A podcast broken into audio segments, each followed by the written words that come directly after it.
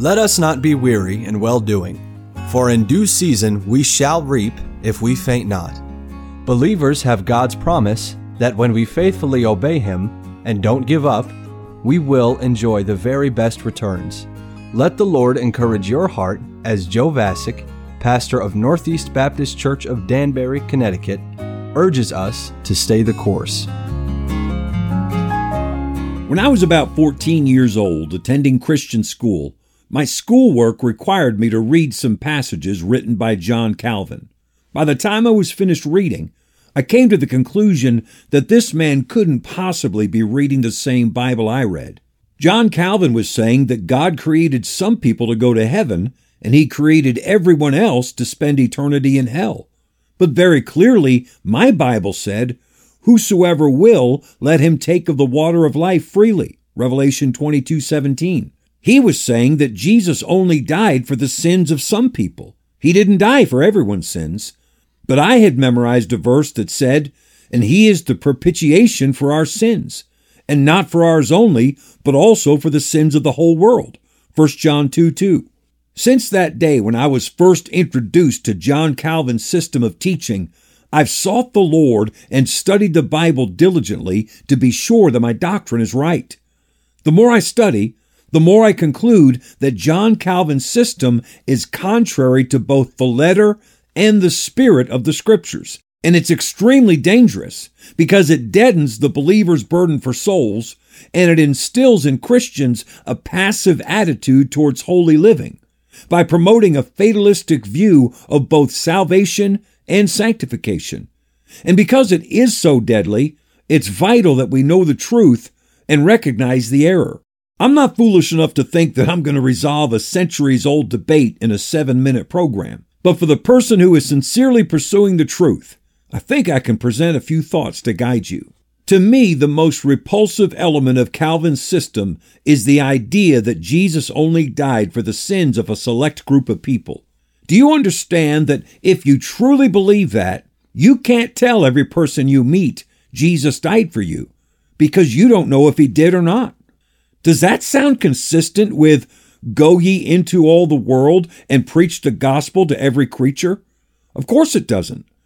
I've had discussions with numerous people who hold to Calvin's system, and I've asked them, give me one verse that says Jesus only died for a select group of people. And not one of them has ever given me a scripture reference, because the Bible doesn't teach that. Instead, they've given me a story about a banker or a bill collector but no Bible. There are so many Bible verses that contradict Calvin's system that the only way his disciples can support it is to redefine Bible words. For example, when you point out that 2 Peter 3 9 says that God is not willing that any should perish, but that all should come to repentance, they tell you that all doesn't mean all. Or Hebrews 2 9, but we see Jesus, who was made a little lower than the angels for the suffering of death, crowned with glory and honor, that he, by the grace of God, should taste death for every man. They inform you that every man doesn't mean every man. They ignore Romans 5:18, which says, Therefore, as by the offense of one judgment came upon all men to condemnation, even so, by the righteousness of one, the free gift came upon all men unto justification of life.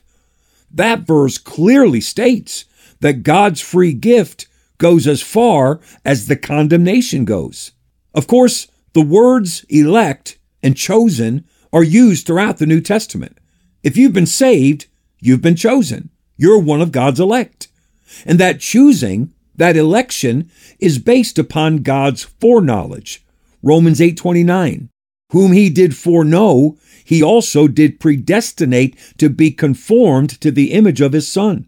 The definition of foreknow is right there in the word. To foreknow is to know before. We have been chosen. We are part of God's elect based on what God foreknew, what he knew before about each of us. What did God foreknow about us? Listen carefully. The Bible doesn't tell us. Maybe God chose you based on the fact that He foreknew that someone would be praying for you to be saved.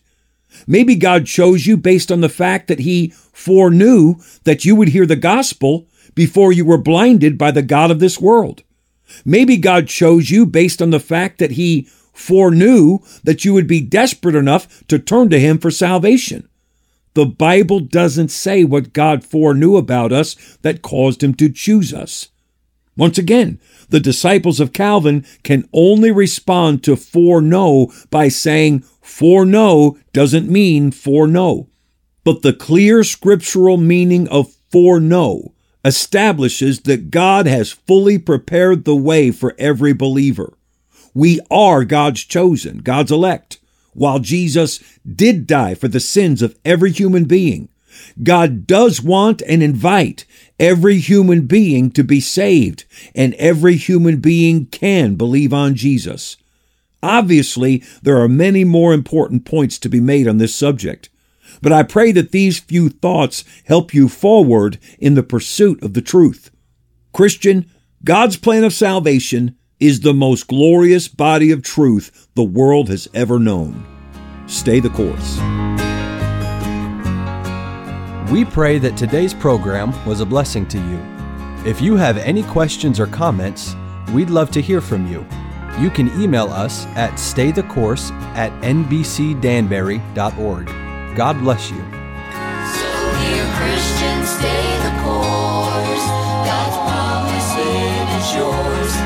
show.